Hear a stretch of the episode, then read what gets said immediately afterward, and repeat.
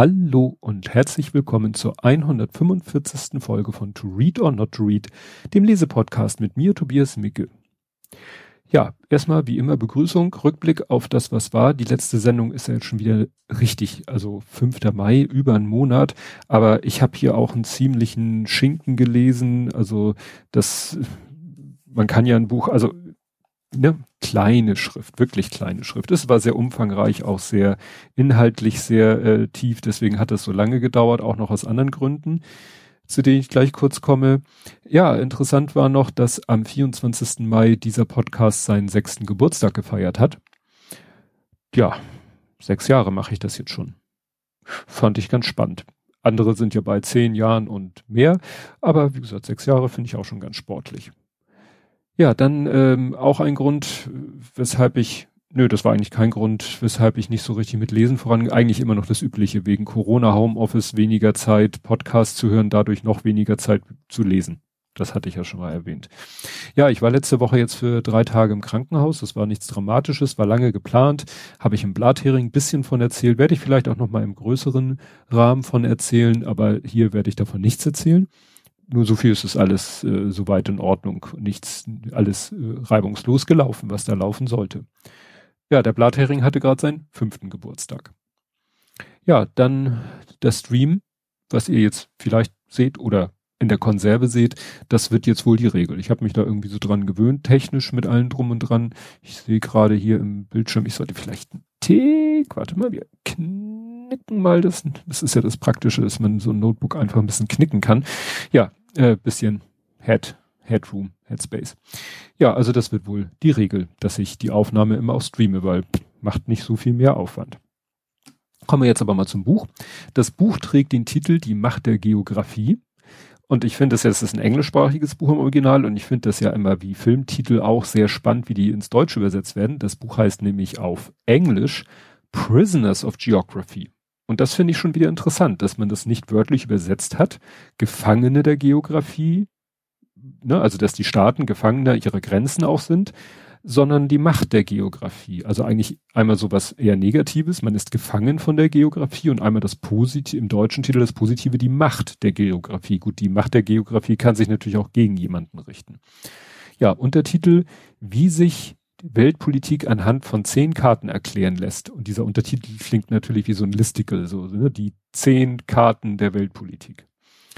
Erscheinungsdatum des Buches ist der 20. November 2015 und ich hatte das recherchiert, wann das Buch erschienen ist, habe dann das Buch gelesen und irgendwann dachte ich mir, Moment, der redet hier von Sachen, die waren definitiv nach 2015, stellt sich raus, das, was ich hier vor mir liegen habe, ist die erweiterte und aktualisierte neue Ausgabe von 2017, also 2 Jahre später erschienen und da kommt dann eben zum Beispiel auch, ist Trump schon Präsident gewesen, was er November 2015 noch nicht war.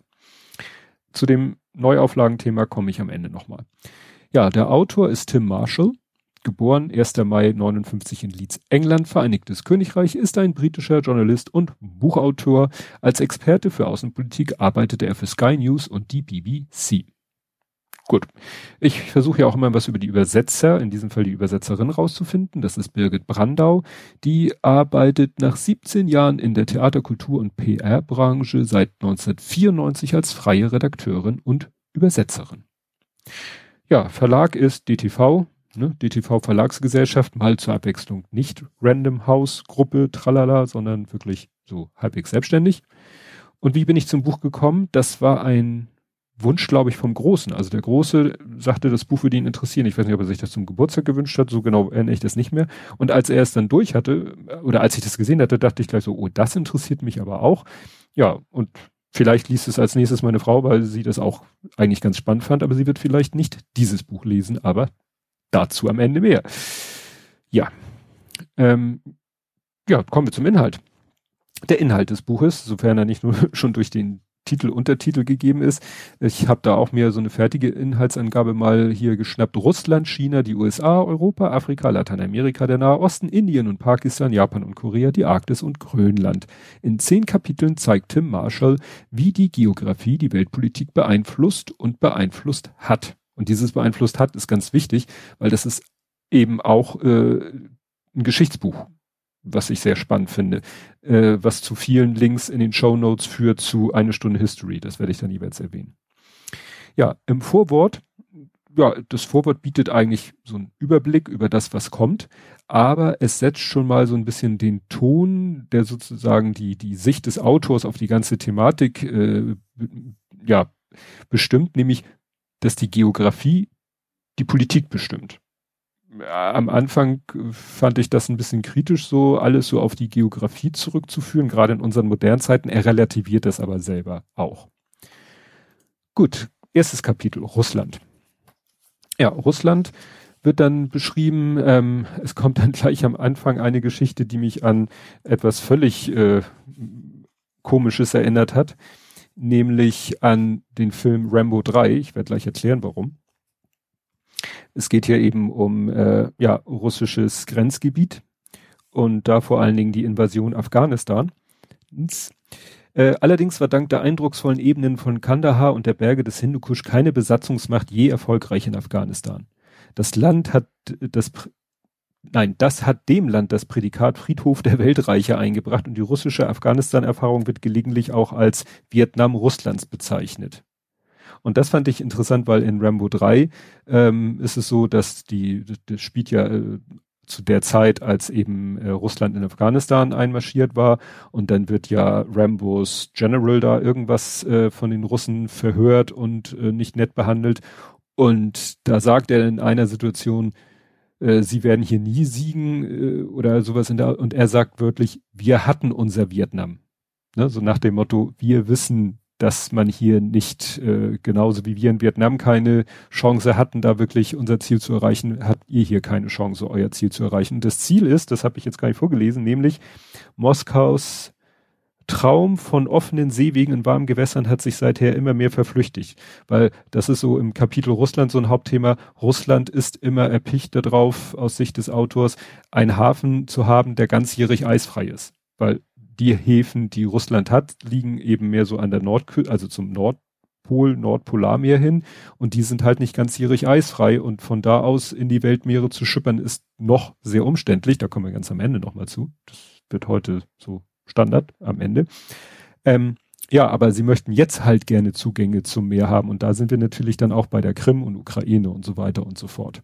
Wobei natürlich eben 2015, das Buch ist von 2017, deswegen ist da Ukraine auch schon drin. Aber interessant ist so eine Sache, die sich hier immer wiederholt, ist das Thema ethnische Russen.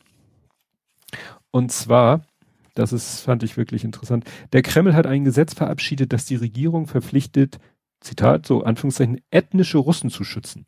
Was unter dieser Bezeichnung zu verstehen ist, lässt sich per se schwer fassen, denn Russland kann diese in jeder potenzielle Krise, die in der früheren Sowjetunion entstehen mag, nach Wunsch definieren.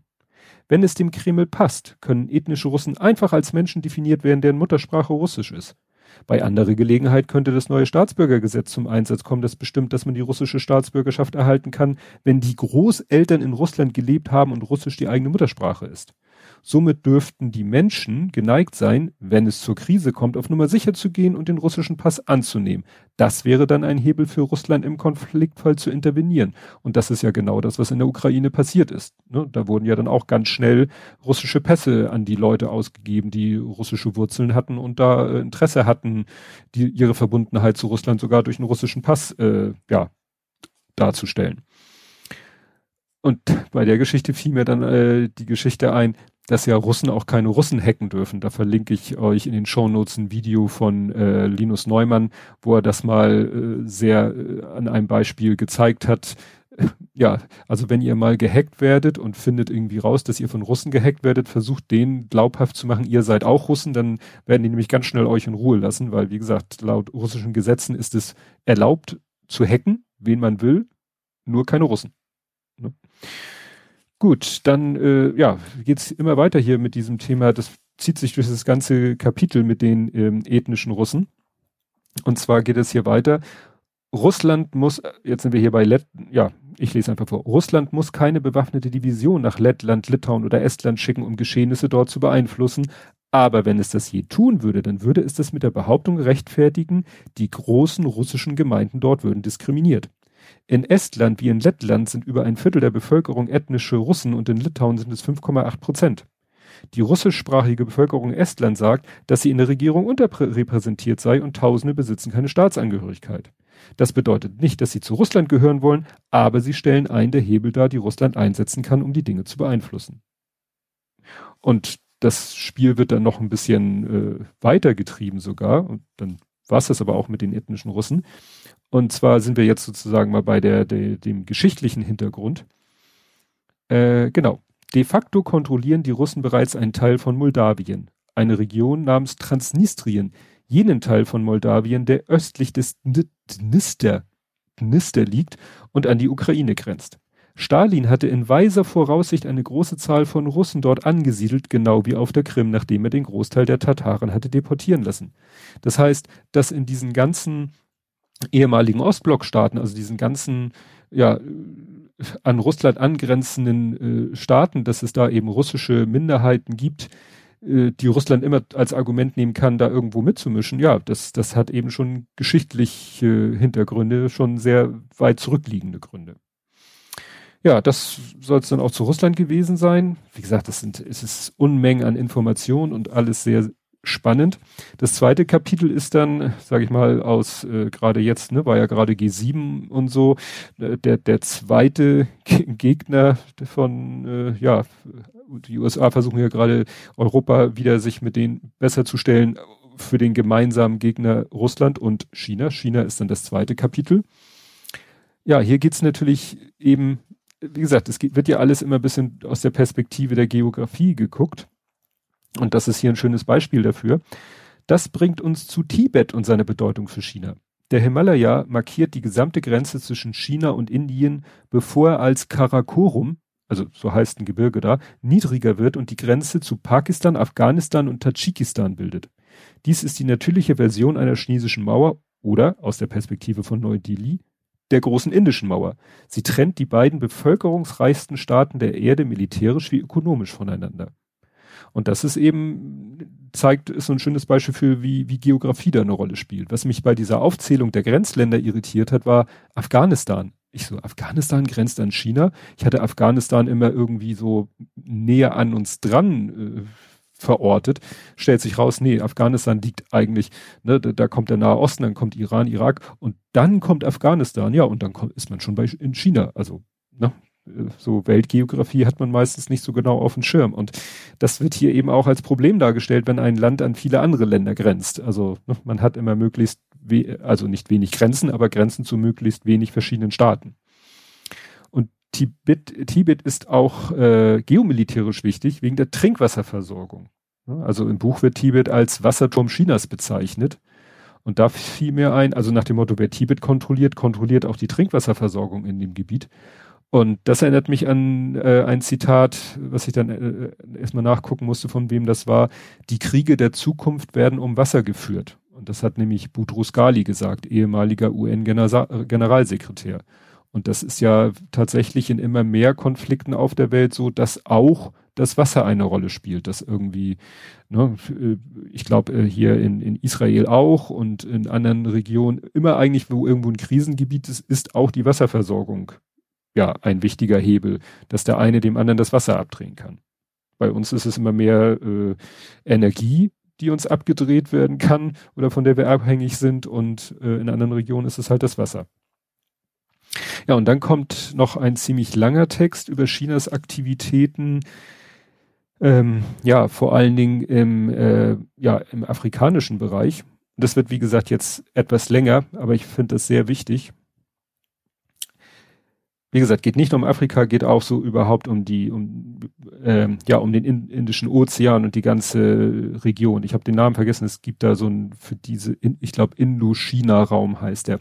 Die Häfen im Indischen Ozean und im Golf von Bengalen sind Teil eines noch größeren Plans zur Zukunftssicherung von China. Eine Schlüsselrolle für die Schaffung eines alternativen Landwegs nach China wird seine Pacht des neuen Tiefseehafens im pakistanischen Gwadar spielen, sofern die pakistanische Provinz Belutschistan stabil genug bleibt. Außerdem hat China von der Westküste Myanmars aus Pipelines für Erdgas und Öl gebaut, die den Golf von Bengalen mit Südwestchina verbinden. Chinas Versuch, die beängstigende Abhängigkeit von der Straße von Malakka zu verringern, durch die fast 80% des Energienachschubs transportiert werden. Dies erklärt ein Stück weit, warum nicht nur die Chinesen Myanmar die Bude einrannten, als die dortige Junta 2010 begann, sich der Welt ein wenig zu öffnen.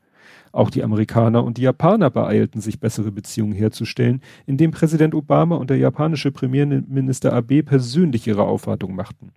Die Regierung Trump hat mittlerweile erklärt, man wolle sich nicht in ausländische Abenteuer verwickeln lassen, doch beim Poker um Myanmar handelt es sich um eine langfristige Strategie und nicht um Abenteuer.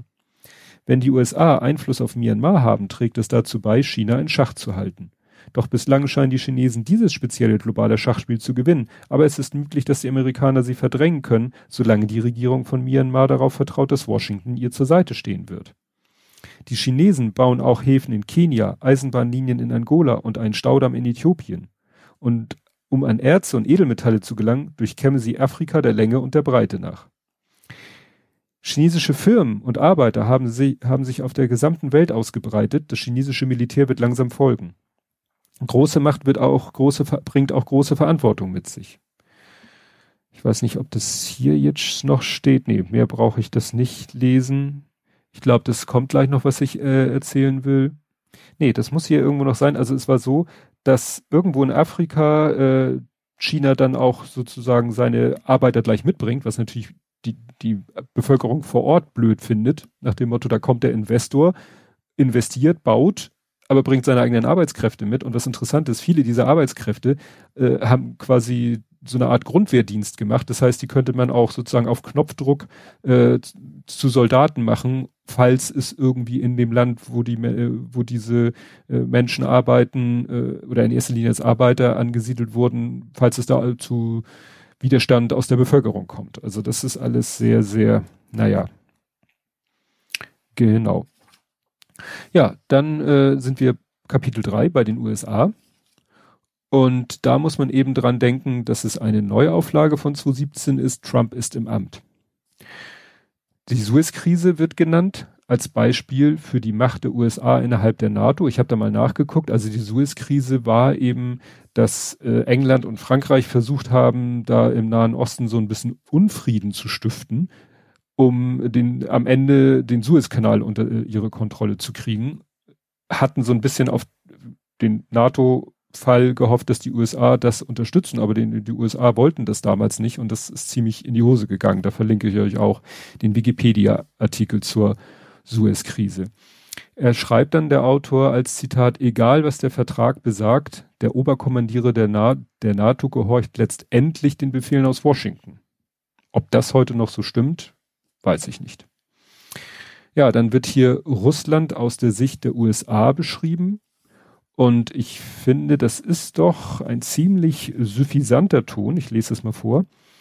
Die russische Bedrohung erledigte sich 1991 von selbst durch Russlands erstaunliche wirtschaftliche Inkompetenz, seine überhöhten Rüstungsausgaben und das Versäumnis, die unterjochten Massen in seinem Imperium zu überzeugen. Gulags und die Überproduktion staatlich subventionierter Traktoren wären zukunftsweisend. Der gegenwärtige Vorstoß von Putins Russland ist Amerika ein Dorn im Auge, aber keine ernsthafte Bedrohung für die amerikanische Dominanz. Als Präsident Obama 2014 Russland als bloß eine Regionalmacht bezeichnete, war das vielleicht unnötig provozierend, aber nicht falsch. Ja, gut, wie gesagt, ich finde es im Ton so ein bisschen suffisant. Also man muss bedenken, der Autor ist Brite, also er ist natürlich westeuropäisch und angloamerikanisch zentriert in seinem Denken, unterstelle ich jetzt einfach mal. Weil da kommen nachher noch andere Sachen.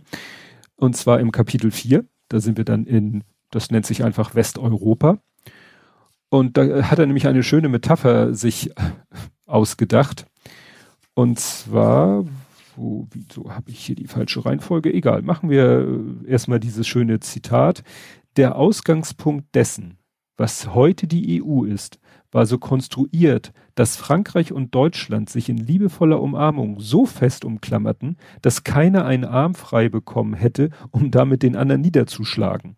Das hat großartig funktioniert und jene riesige geografische Fläche geschaffen, die heute den größten Wirtschaftsraum der Welt umfasst. Also wie gesagt, dieses mit dem Umarmen, um sich nicht hauen zu können, fand ich, ja, zwar eine schöne Metapher, aber auch so ein bisschen, klar, wieder ne, aus der Sicht eines Briten vielleicht auch geschrieben. Ja, ansonsten erwähnt er hier Made in Germany. Und ich habe nochmal nachgeguckt, ja, war ja nicht immer ein Gütesiegel, aber in diesem Kontext meint er natürlich die positive Wirkung von diesem Made in Germany. Und um nochmal zu zeigen, dass er halt immer sehr aus der Sicht des Geografen auf die ganze Thematik guckt, lese ich hier nochmal was vor, was sehr geografisch ist. Der Korridor der nordeuropäischen Tiefebene ist zwischen der polnischen Ostseeküste im Norden und dem Beginn der Karpaten im Süden am schmalsten. Dies ist die Stelle, wo aus russischer Militärsicht die beste Verteidigungslinie platziert werden könnte oder aus Sicht eines Angreifers Streitkräfte zusammengefercht würden, ehe sie nach Russland herausbrechen könnten. Ja, und da denke ich halt, ob das heutzutage, also kann man sich vorstellen, dass heute wirklich noch so Soldatentruppen sich wirklich über Land bewegen, um sich dann da irgendwie auf die Köppe zu hauen, so kann ich mir irgendwie nicht mehr so vorstellen. Liegt vielleicht daran, dass meine Generation sich Krieg, Gott sei Dank, gar nicht mehr so richtig vorstellen kann. Das war's dann schon zu Europa. Dann kommt Kapitel 5 Afrika. Und da muss ich auch mal ganz viel vorlesen, weil es auch einfach, also ich habe diese ersten 1,5 Seiten von dem Kapitel gelesen und war hin und weg. Deswegen lese ich die jetzt einfach mal vor. Gut. Afrikas Küsten. Grandiose Strände, wirklich richtig wunderbare Strände, aber schreckliche natürliche Häfen. Flüsse, beeindruckende Flüsse, aber die meisten sind zu vergessen, wenn man etwas darauf transportieren will, weil alle paar Kilometer ein Wasserfall ist. Dies sind bloß 2 einer ganzen Liste von Problemen, die ein Stück weit erklären, warum Afrika technologisch oder politisch nicht so erfolgreich wie Westeuropa oder Nordamerika ist. Es gibt viele Gegenden, die erfolglos sind, doch wenige sind so erfolglos wie Afrika. Und das, obwohl es einst einen Vorsprung hatte, denn hier entwickelte sich der Homo sapiens vor 200.000 Jahren. Wie Jared Diamond, der hellsichtigste aller Autoren 2005 in einem brillanten Artikel für National Geographic schrieb, es ist das Gegenteil davon, was man von dem Läufer erwartet hätte, der als erster aus den Startlöchern kam. Doch die ersten Läufer wurden von allen anderen durch die Sahara, den Indischen Ozean und den Atlantik getrennt. Nahezu der gesamte Kontinent entwickelte sich isoliert von der eurasischen Landmasse, wo Ideen und Technologien von Ost nach West und von West nach Ost ausgetauscht wurden, aber nicht von Nord nach Süd. Afrika ist ein riesiger Kontinent und bestand immer aus unterschiedlichen Regionen, Klimagebieten und Kulturen, deren einzige Gemeinsamkeit ihre Isolation untereinander und von der übrigen Welt war. Dies trifft heute nicht mehr ganz so stark zu, aber das Vermächtnis wirkt weiter. Die Vorstellung, die die Welt von der Geografie Afrikas hat, ist fehlerhaft. Nur wenigen ist klar, wie groß Afrika ist, denn die meisten von uns benutzen eine Weltkarte mit der normalen Mercator-Projektion. Die bildet, wie andere Karten auch, eine Kugel auf einer zweidimensionalen Fläche ab und verzerrt deshalb die Form. Afrika ist viel, viel länger, als es gemeinhin dargestellt wird, weshalb die Umfahrung des Kaps der Guten Hoffnung auch eine derartige Leistung war und der Suezkanal für den Welthandel so wichtig ist. Ich sag nur Ever Given. Den Weg um das Kap gefunden zu haben, war ein bedeutender Fortschritt, doch als er unnötig wurde, verkürzte sich der Seeweg von Westeuropa nach Indien um fast 4000 Seemeilen. Ja, dann macht er nochmal ein Beispiel für die Größenordnung. Da verlinke ich euch eine Website, wo man auch selber mal so Länder nehmen kann und in Afrika reinpacken kann, um eine Vorstellung davon zu kriegen, wie riesig Afrika ist. Ja, ich glaube, so viel wollte ich dann. Es geht noch sehr spannend weiter. Klar, es wird natürlich auch gesagt, was die Kolonisation alles mit diesem Kontinent getan hat und wo er heute noch unterzuleiden hat, aber auch, wie gesagt, er sieht es halt aus der geografischen Sicht. Es ist halt auch geografisch schwer, in diesem Land Infrastruktur und sonst irgendwas aufzubauen. Ne? Ja, und jetzt kommt das ist immer das Problem bei diesem Buch, dass natürlich immer die Frage ist, wenn es um China geht, ist es im China-Kapitel, also wenn es um China in Afrika geht, ist es im China-Kapitel oder im Afrika-Kapitel? Und das, was ich vorhin meinte, ist nämlich hier im Afrika-Kapitel drin, nämlich das Thema, was macht China in Afrika? Sehe ich jetzt gerade. Und zwar, was macht China in Afrika? Die chinesische Präsenz reicht bis nach Niger, wo der Ölkonzern China National Petroleum Corporation in das kleine Ölfeld in der Teneré im Zentrum des Landes investiert hat. Und in Angola übersteigen die chinesischen Investitionen in der letzten Dekade 8 Milliarden und wachsen jedes Jahr. Die Chinese Railway Engineering Corporation hat bereits fast 2 Milliarden $ in die Modernisierung der Benguela-Bahn gesteckt, die die Demokratische Republik Kongo mit dem 1300 Kilometer entfernten angolanischen Atlantikhafen Lobito verbindet. Auf diesem Weg werden Kobalt, Kupfer und Mangan transportiert, die Fluch und Segen der kongolesischen Provinz Katanga sind. In Luanda baut die CREC, das war diese Engineering Corporation, einen internationalen Flughafen und rund um die Hauptstadt sind riesige Wohnblocks nach chinesischem Vorbild in die Höhe geschossen, die die geschätzten 150 bis 200.000 chinesischen Arbeiter beherbergen, die bereits im Land sind. Tausende dieser Arbeiter haben auch eine Militärausbildung und könnten aus dem Stand eine einsatzbereite Miliz bilden, wenn China das wollte. Das ist das, was ich vorhin so aus dem Gedächtnis gesagt habe, was jetzt hier kommt, weil es geht hier um China und Afrika, deswegen ist es im Afrika-Kapitel. Ne? Also ja, China ist wirklich dabei, mit unheimlich viel Geld solche Infrastrukturhemmnisse zu beseitigen, natürlich zum eigenen Vorteil in erster Linie oder auch, um es mal positiv zu sehen. Ja, ansonsten ist hier noch was. Ich muss das kurz überfliegen. Genau, das ist auch ein spannender Punkt. Das chinesische Engagement ist für viele afrikanische Regierungen eine attraktive Option. Peking und die großen chinesischen Unternehmen stellen keine unangenehmen Fragen über Menschenrechte. Sie verlangen keine Wirtschaftsreform und schlagen schon gar nicht vor, dass bestimmte afrikanische Führer aufhören sollten, sich das Vermögen ihrer Länder anzueignen, wie das der IWF oder die Weltbank tun können. Ja, das ist natürlich schon so ein bisschen, ne? Wenn, ich sag mal, Europa, Westeuropa, wer auch immer in Afrika investiert, dann wird natürlich immer gesagt, ja, dann müsst ihr hier auch mal vernünftige Zustände für eure Bevölkerung schaffen, was dann mehr oder weniger, ich habe den Eindruck, eher weniger funktioniert und China sagt, ist uns relativ egal, Regierung, wie ihr euer Volk behandelt, Hauptsache ihr macht gute Geschäfte mit uns. So stellt er das jedenfalls dar und das ist ein Stück weit nachvollziehbar.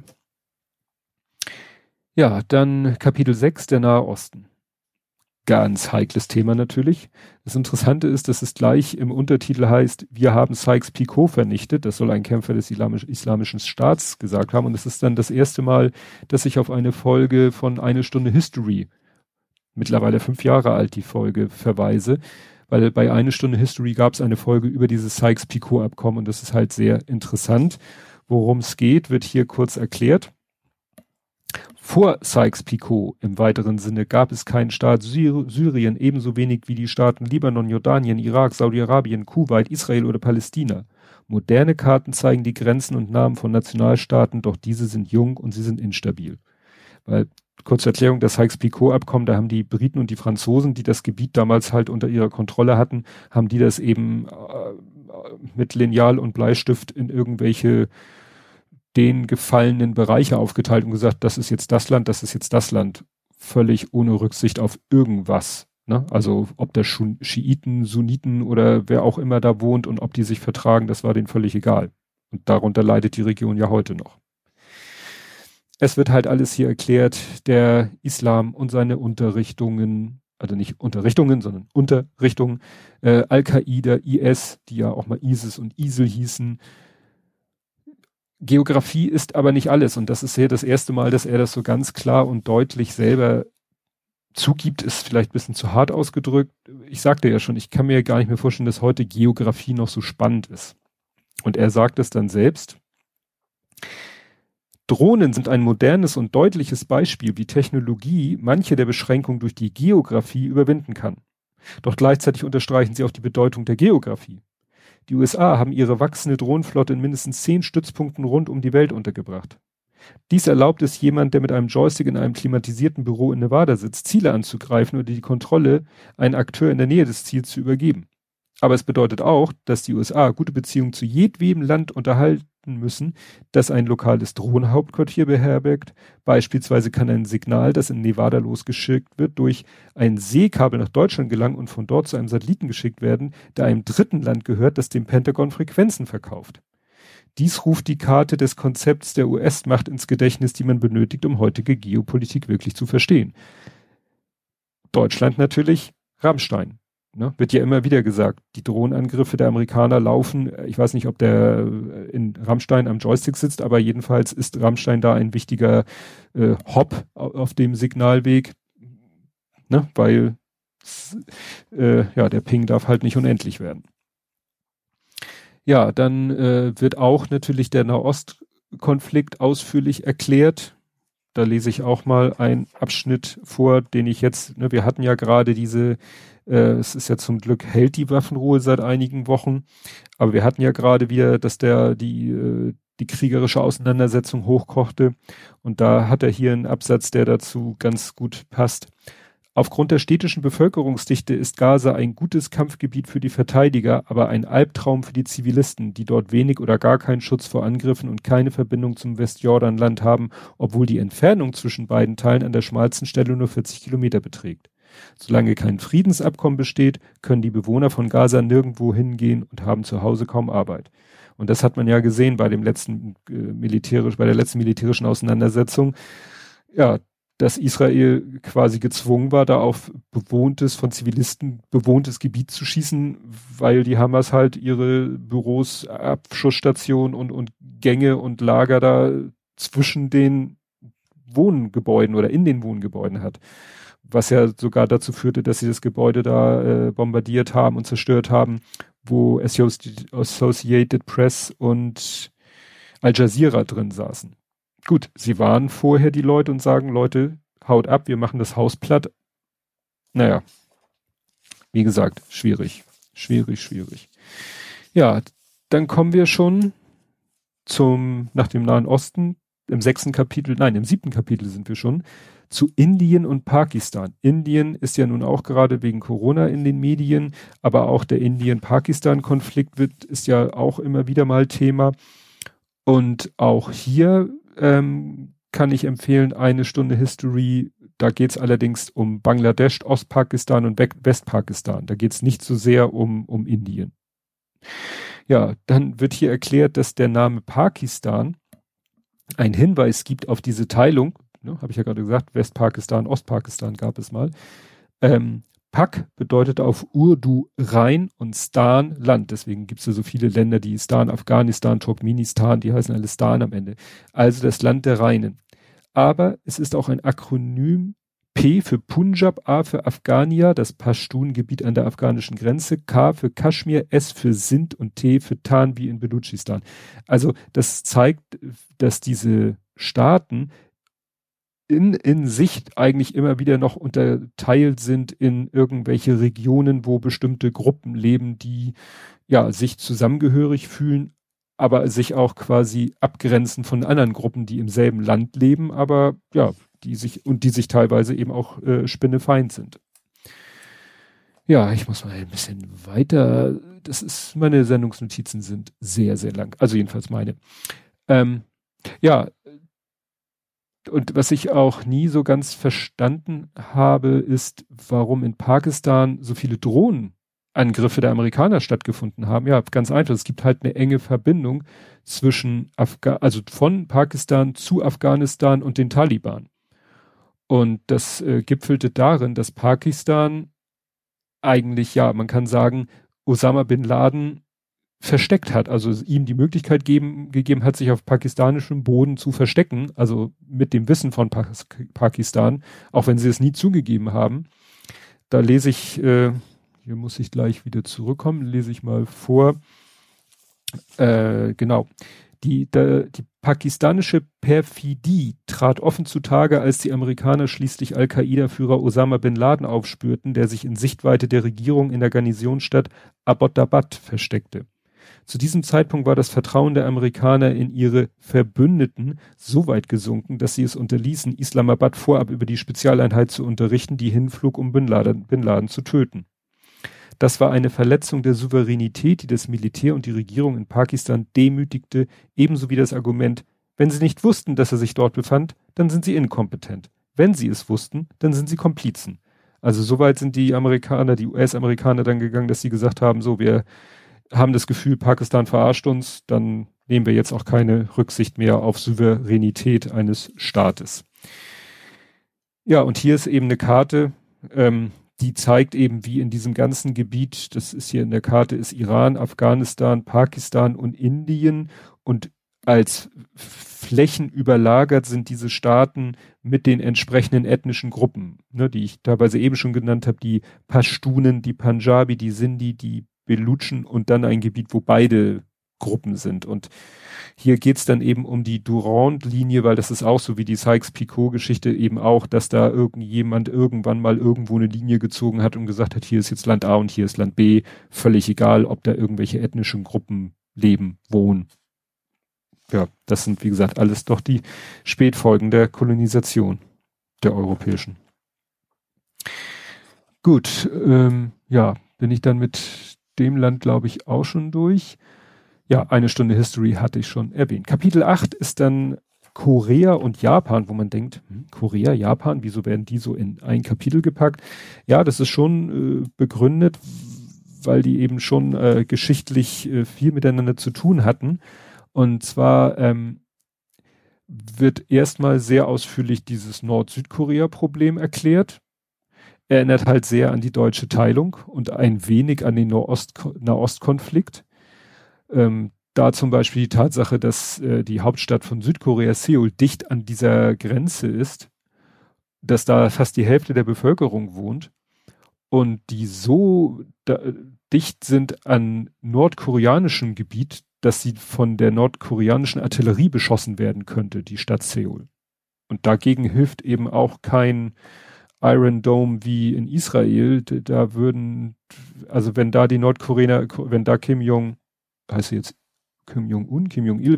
wenn der sagt, so macht Seoul platt, dann fangen die an, da aus allen Rohren zu feuern. So schnell kann man gar keine Stadtschützen evakuieren oder einen Gegenangriff starten. Also, und mit dem Gedanken leben wohl die Menschen auch irgendwo immer in Südkorea. Ja, gelernt habe ich dann auch, dass, ja, über den Koreakrieg, ich wusste es, ja, irgendwas war da mit Amerikaner und Koreakrieg und ja, letztendlich war ein bisschen wie der Vietnamkrieg, es war sozusagen der Vorläufer von Vietnam, nur dass die Amerikaner da statt gegen die Russen gegen China gekämpft haben. Mesh spielt ja auch im Koreakrieg, ich dachte immer, Mesh spielt im Vietnamkrieg. Vorher war aber Korea von Japan annektiert worden. Das war so 1910, da war so eine, wusste ich auch nicht, so eine Expansionsphase von Japan. Man denkt ja, Japan, das ist ja diese Insel, aber es gab mal eine Zeit, wo Japan sagte, das ist hier nicht genug und sind dann aufs Festland rüber und haben da angefangen, Länder zu erobern, annektieren, wie auch immer. Und ja, dann kam ja im Rahmen des Zweiten Weltkriegs, haben die Amerikaner ja dann gegen Japan gekämpft, dann kam Pearl Harbor, die Atombomben. Ja, in dem Zuge wurde dann eben auch Korea wieder befreit. Naja, und danach wurde Japan quasi demilitarisiert, also durften dann nur ganz wenig Militär haben und auch nur ganz wenig Geld für Rüstung ausgeben, aber jetzt durch mittlerweile geänderte Machtverhältnisse, gerade was China angeht und auch Russland, die ja beide sozusagen vor der Tür von Japan liegen, hat sich das geändert und das lese ich mal vor. Der japanische Verteidigungshaushalt umfasste 2015 die Rekordhöhe von 42 Milliarden US-Dollar und stieg im folgenden Jahr noch einmal auf 44 Milliarden US-Dollar. Die größten Ausgaben galten der Ausrüstung von Marine und Luftwaffe, darunter 6 neue U-Boote und 6 in den USA gebaute Tarnkappenflugzeuge vom Typ F-35A. Im Frühjahr 2015 stellte Tokio auch einen neuen, sogenannten Helikopterzerstörer in Dienst. Man muss kein Militärexperte sein, um zu erkennen, dass das Schiff so groß wie die japanischen Flugzeugträger im Zweiten Weltkrieg ist, die in den Kapitulationsbedingungen 1945 verboten worden waren. Der Zerstörer kann auch für starre Flügelflugzeuge eingerichtet werden, aber der Verteidigungsminister gab eine Erklärung heraus, in der es hieß, er beabsichtige nicht, es als Flugzeugträger einzusetzen. Das ist ungefähr so, als würde sich jemand ein Motorrad kaufen und dann sagen, da er nicht vorhabe, es als Motorrad zu benutzen, sei es ein Fahrrad. Die Japaner besitzen also jetzt einen Flugzeugträger, ne, den sie eigentlich nach den Regularien nicht besitzen dürften. Ist auch interessant. Und wie gesagt, die, denen es ihnen eigentlich mal verboten haben, lassen sie gewähren, weil sie als, ja, auch als militärische Macht, als Partnermacht gerne da haben wollen in der Ecke. Im Kapitel 9 geht es dann um Lateinamerika und ich wusste gar nicht so genau, was ist denn Lateinamerika? Ja, ist doch eigentlich ganz einfach. Lateinamerika ist alles von Amerika südlich von der US-amerikanisch-mexikanischen Grenze. Also wirklich Mexiko, alles danach, Mittelamerika, Südamerika, alles Lateinamerika. Wusste ich auch nicht. Ja, da wird dann auch erwähnt, dass da die Geografie auch wirklich den Leuten das Leben schwer macht. Es gibt ja die Anden, die einmal da durch ganz Südamerika durchgehen. Im Hochland, ja, das ist unwegsam. Im Flachland sind die Mücken. So nach dem Motto, da möchte man auch nicht leben. Und vor allen Dingen wird da auch der, ziemlich am Anfang gleich, der Vertrag von Tordesillas erwähnt. Gibt es auch eine Folge von 1 Stunde History. Also wie gesagt, dieses Buch ist auch ein Stück weit Geschichtsbuch. Also es ist nicht nur aktuelle Situation, aktuelle Lage und wie sie mit der Geografie zusammenhängt, weil heutzutage die Geografie halt nicht mehr so eine große Rolle spielt, weil wir sie ja mit Hilfe von Technik so ein bisschen außer Kraft setzen können. Aber in der Geschichte spielt es halt doch noch eine wichtigere Rolle. Ne? Da konnte man halt mal nicht so einen Tunnel durch den Berg durchsprengen oder so. Ja, es wird dann auch hier erwähnt, der unvollendete Bruder vom Panama-Kanal. Das Projekt des Gran Canal von Nicaragua wird von einem Geschäftsmann namens Wang Ying aus Hongkong finanziert. Ne? Wir sehen, Hongkong, China. Er hat sehr viel Geld mit Telekommunikation verdient, hat aber keine Erfahrung mit Ingenieurwesen und schon gar nicht mit der Leitung eines der ambitioniertesten Bauprojekte der Weltgeschichte. Herr Wang beteuert eisern, dass die chinesische Regierung nicht an dem Projekt beteiligt ist. Spoiler, ab einer gewissen Größe findet unternehmenstechnisch nichts ohne Beteiligung der chinesischen Regierung statt. Habe ich mal gehört. Betrachtet man das Wesen der Geschäftskultur Chinas und die Beteiligung seiner Regierung in allen Bereichen des Lebens, ist dies ungewöhnlich. Gut, habe ich gerade sagen wollen. Also, Spoiler, hat nicht geklappt. Aber es gibt wohl schon sehr, sehr lange, und da wurde es mal sehr konkret, den Plan quasi, ja, wir machen so, wir machen unseren eigenen Club mit Blackjack und weiß ich nicht, so hat Nicaragua halt die Idee, wenn jemand kommt und das Geld mitbringt und dann könnt ihr gerne durch unser Land auch quer einmal durch das Land einen Kanal bauen. Natürlich in Erwartung der entsprechenden Einnahmen. Und China hat natürlich vielleicht schon Interesse daran, einen Kanal zu haben, den sie unter Kontrolle haben, den nicht die Amerikaner unter Kontrolle haben, wo die Amerikaner vielleicht irgendwann mal sagen, du kommst hier nicht durch.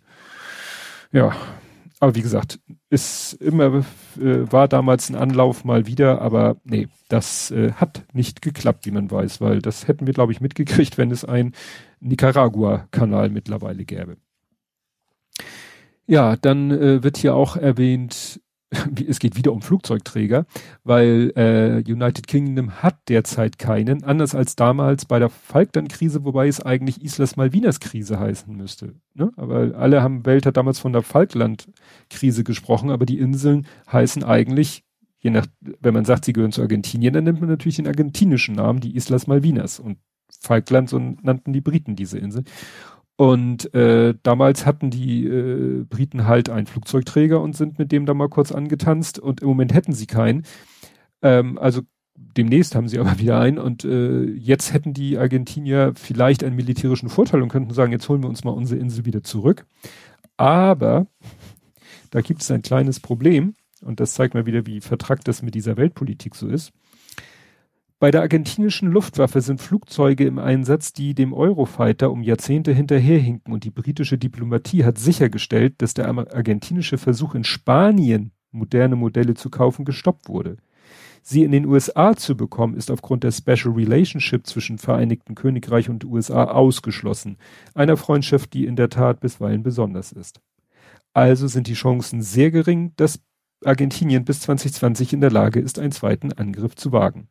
Und wie gesagt, 2020 haben die Briten dann wieder einen Flugzeugträger, mit dem sie sicherstellen können, dass die Falklandinseln britisch bleiben. Gut, und als letztes dann Kapitel 10. Ich gucke mal kurz. Ja, lange Folge. Die Arktis. Und ja, die Arktis ist natürlich deshalb so in den Blickpunkt der Weltpolitik gekommen, in Anführungszeichen, dank des Klimawandels. Und da entsteht ja eine ganz schräge Situation. Vorher muss ich nochmal kurz erwähnen, gleich am Anfang, es geht ja immer um diese Nordwestpassage, dass man irgendwie ja statt sozusagen unten rum fährt, um vom Atlantik zum Pazifik zu kommen, dass man oben rum fährt. Das wird natürlich durch die Eisfläche verhindert. Wenn die Eisfläche im Sommer aber weit genug abtaut, dann kann man natürlich mal gucken, ob man sich nicht an der Eisfläche dran vorbei doch vom Pazifik zum Atlantik durchschummeln kann. Und das hat eben mal Kapitän Sir John Franklin erwähnt mit den Schiffen HMS Terror und HMS anderer Schiffsname. Und dazu gibt es eine schöne Hoaxilla-Folge, die ich euch auch sehr empfehlen kann, weil das ist auch eine sehr spannende Geschichte, wie die damals mit den damaligen Mitteln versucht haben, diese Strecke zu finden, weil das damals halt noch nicht alles Google Maps mäßig kartografiert war. Ja, wie gesagt, das Eis, die Eisfläche geht zurück. Die gute Nachricht, weniger CO2. Warum? Die Polarroute war um 40% kürzer und verlief durch tiefere Wasser als jene durch den Panamakanal. Das erlaubte es, mehr Fracht an Bord zu nehmen, sparte $10.000 an Treibstoffkosten und verringerte den Treibhausgasausstoß des Schiffs um 1.300 Tonnen. Das heißt, wenn die Schiffe diese Abkürzung nehmen können, können sie mehr Fracht transportieren, weil Tiefgang nicht mehr eine Rolle spielt und verbrauchen weniger Treibstoff. Das ist ja gut. Die schlechte Nachricht, es wäre sonst so einfach. Der United States Geological Survey schätzte 2008, dass in der Arktis 50 Milliarden Kubikmeter Erdgas, 44 Milliarden Barrel nasses Erdgas und 90 Milliarden Barrel Öl zu finden sind. Der überwiegende Teil davon offshore. So, und da könnt ihr euch ja denken, wenn das dann wirklich mit der Eisschmelze so weitergeht und man an diese Bodenschätze, nennt man sie ja immer noch, rankommen wird, dann werden sie wohl auch gefördert werden. Und man fördert sie ja nicht, um sie irgendwo ins Regal zu stellen, sondern um sie zu verarbeiten, zu verbrennen und früher oder später zu CO2 zu machen. Also wird wohl eher ein Minusgeschäft. Ja, dann wieder geopolitisch interessant. Spitzbergen ist ein Streitpunkt, ist sozusagen der nördlichste Punkt der Erde, also noch so, ne, Festland. Ist also so eine Art Brückenkopf in das Nordpolargebiet hinein. Und da lese ich was vor und ihr werdet sagen, ach, die schon wieder. Die meisten Länder und internationalen Organisationen betrachten die Inselgruppe als eingeschränktes norwegisches Hoheitsgebiet, aber auf der Hauptinsel gibt es eine wachsende russische Bevölkerung. Migranten, die sich im Rahmen der Kohleförderung dort niedergelassen haben. Die Bergwerke bringen keinen Profit, aber die russische Gemeinde dient als nützlicher Hebel, Moskaus Anspruch auf alle Inseln von Spitzbergen zu unterstützen. Russland kann jederzeit die Spannung hochkochen lassen und sein Vorgehen mit geografischen Ansprüchen und der russischen Bevölkerung als Tatsache vor Ort rechtfertigen. Das heißt, der Kreis schließt sich, ne, von Kapitel 1 Russland und die ethnischen Russen zu Kapitel 10 Arktis, schließt sich der Kreis und auch da gibt es eine russische Gemeinde und die könnte Russland als Argument nehmen, da irgendwie tätig zu werden. Tja, es ist kompliziert. Ja, es kommt dann noch ein Nachwort von, ja, so etwas, ja, wirklich so Metaebene, so von oben. Er fängt hier an, so zuletzt befanden wir uns ganz oben auf der Erdkugel, somit bleibt jetzt nur noch der Weg ins All. Und ja, dann blickt er nochmal quasi von oben auf die Dinge. Und den letzten Absatz lese ich mal vor, den fand ich sehr schön. Wenn wir uns zu den Sternen aufmachen wollen, sind die Herausforderungen, die vor uns liegen, derart, dass wir uns vielleicht zusammenschließen müssen, um sie zu meistern. Und nicht als Russen, Amerikaner oder Chinesen durchs All zu reisen, sondern als Vertreter der Menschheit. Auch wenn wir uns von den Fesseln der Schwerkraft losmachen konnten, sind wir bislang immer noch Gefangene unseres eigenen Geistes, der begrenzt ist durch unser Misstrauen gegenüber dem anderen und unseren uralten Wettstreit um Ressourcen bedingt. Wir haben noch einen langen Weg vor uns. Deep, könnte man sagen. Ja, es folgt Dank, Literatur, Register. Ja, mein Fazit, es ist ein sehr, sehr, sehr lehrreiches Buch. Also nicht nur geografisch, sondern auch geschichtlich, weltpolitisch, geopolitisch, weiß nicht, wahrscheinlich dasselbe. und zeigt einem Zusammenhänge auf, die man vielleicht immer schon so bruchstückhaft irgendwo mal aufgeschnappt hat, aber hier ist wirklich alles sehr, und es ist wirklich ein sehr massives Buch, inhaltlich sehr massiv.